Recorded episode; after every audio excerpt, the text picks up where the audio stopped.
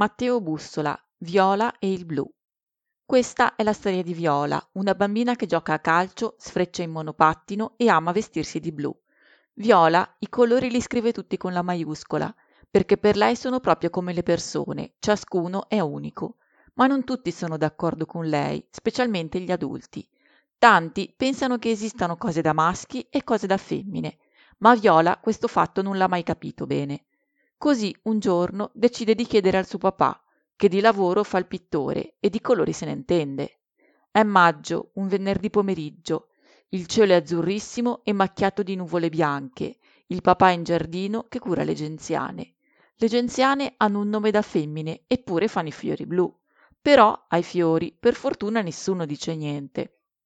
Non è come le persone, pensa Viola. Un fiore va bene a tutti così com'è. In questa storia, ispirata dalle conversazioni con le sue figlie, Matteo Bussola indaga gli stereotipi di genere attraverso gli occhi di Viola, una bambina che sa già molto bene chi è e che cosa vuole diventare. Un racconto per tutti che celebra la forza delle diversità e l'importanza di crescere nella bellezza e nel rispetto delle sfaccettature che la vita ci propone. Una storia dedicata a tutti quelli che vogliono dipingere la propria vita con i colori che preferiscono. Fonte scheda libro Amazon.